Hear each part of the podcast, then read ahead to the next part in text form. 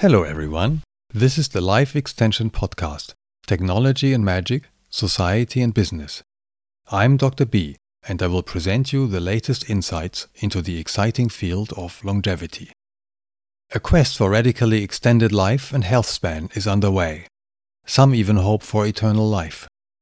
Scientists and businesses are involved, but also new alchemists, transhumanists, philosophers, and politicians. Hard science, medical treatment, and health coaching combine with utopian aspirations of individuals and society. This podcast addresses everyone interested in the extension of their life and health span through new technologies. We will discuss a variety of topics from different perspectives humanities and social sciences, biomedicine and engineering, business, as well as providers and consumers of life extension treatments. The purpose of this podcast is to provide a framework for you and me to form an educated opinion on radical life extension.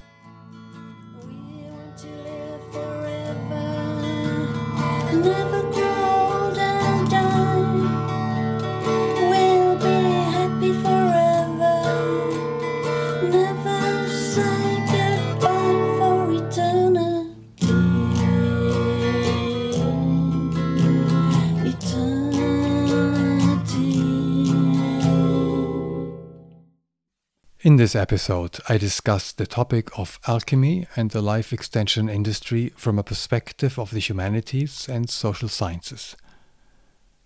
The emerging industry of radical life extension offers the possibility to slow down, stop, and even reverse aging. Abolishing disease is seen as a side effect because root causes of major diseases lie in the aging process. Assuming we don't die of accident or violence, eternal life would be possible at least in an implicit way. Most actors in the industry still shy away from promising outright immortality, though, although many seem to mean it. Looking at those claims of today's life extension industry, it appears almost difficult not to feel reminded of alchemy. Both the life extension industry and alchemists are pursuing the utopian vision of longevity providing hope to customers in contradiction to the historical experience that all humans, without exception, would age and die. Alchemy has been invented by Chinese Taoists. In the West, alchemy started during antiquity, was taken over by Arabs during early medieval times, returned to Europe, and was practiced in serious more or less until the Age of Enlightenment and in certain places even into the 19th century. Alchemists were motivated by personal fantasies to become rich or immortal. At the same time, they were seeking deeper knowledge within a philosophy of nature, practicing alchemy as a key to decode the universe.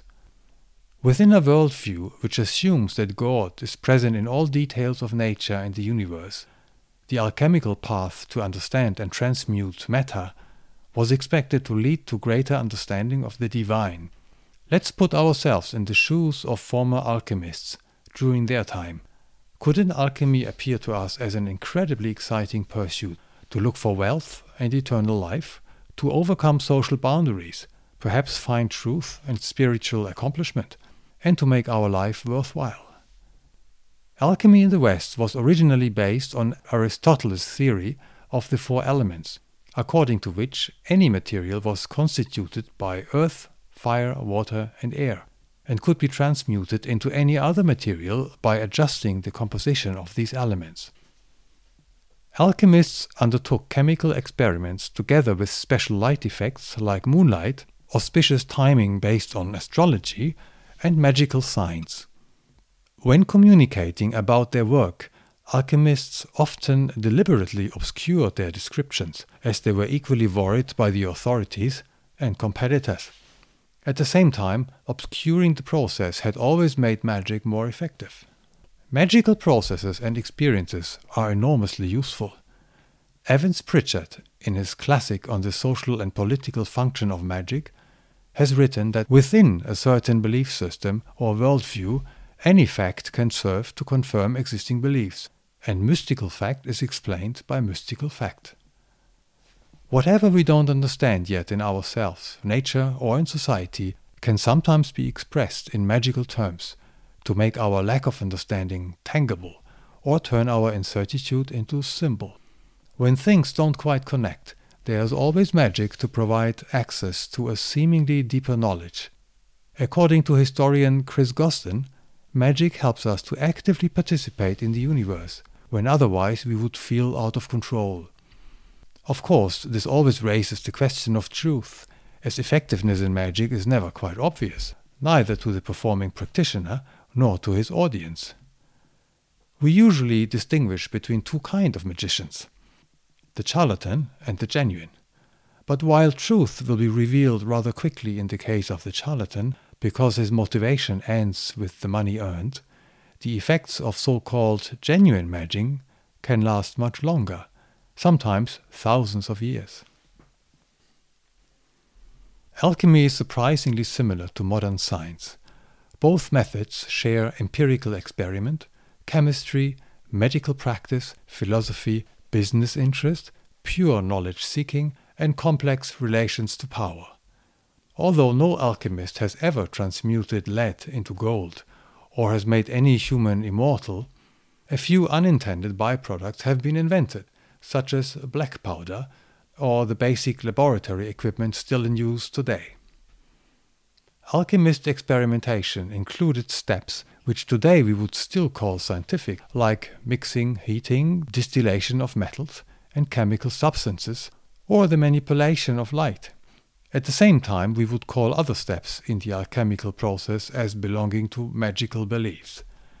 Alchemy, as a partly magical method to manipulate matter, was embedded into the paradigm of former times. Similarly, science has come to determine our present lives to the largest extent. It has become the most important paradigm of our time, informing the development of all our technologies, our worldview, and our social system.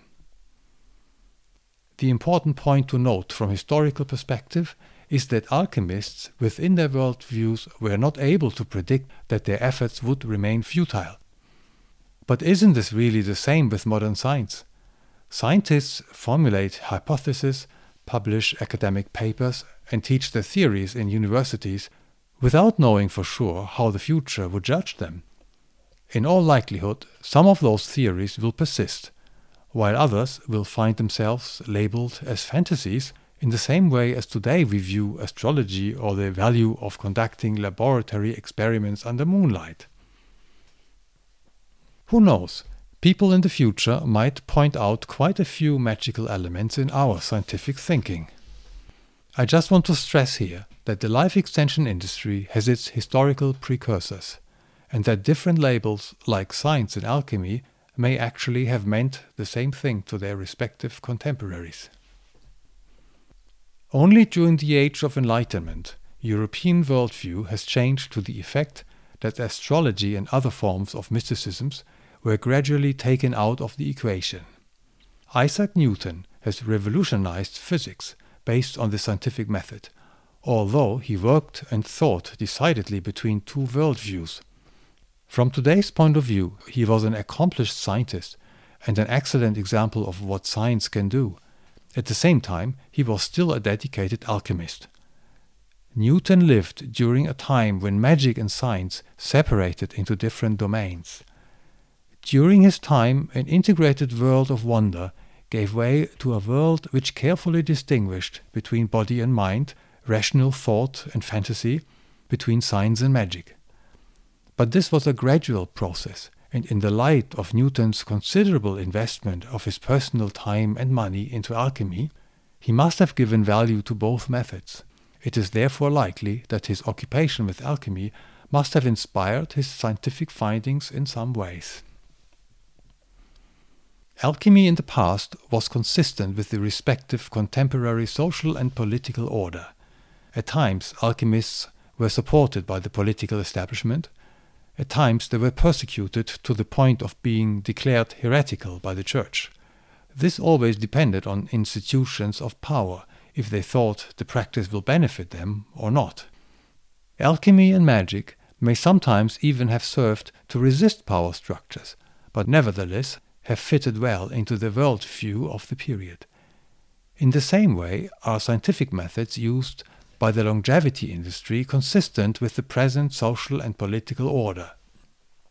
An obvious exception is cryonics, as freezing and reawakening the dead in physical or virtual form is currently not in line yet with the contemporary worldview.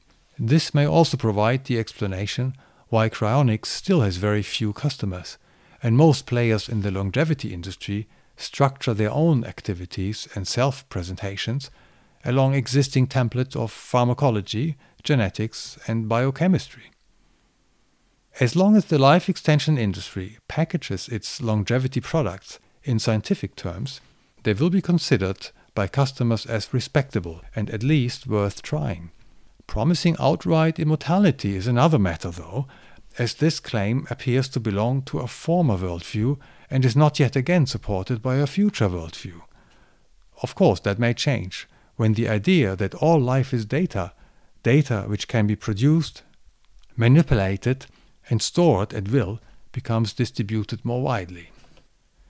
The life extension industry offers us exciting opportunities, but their claims are testing the edges of our current worldview, and in parts are already reaching out into a new era with its own worldview.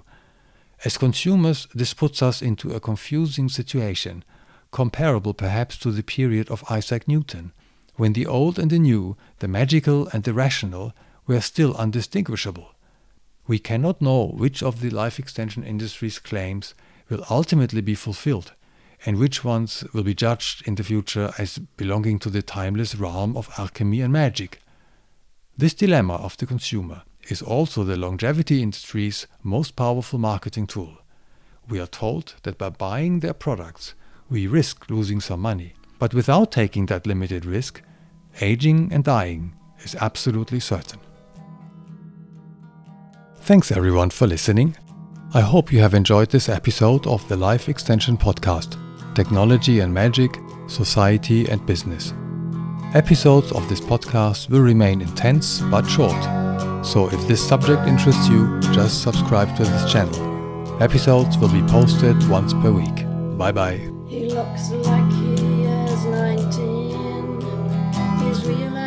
sunrise.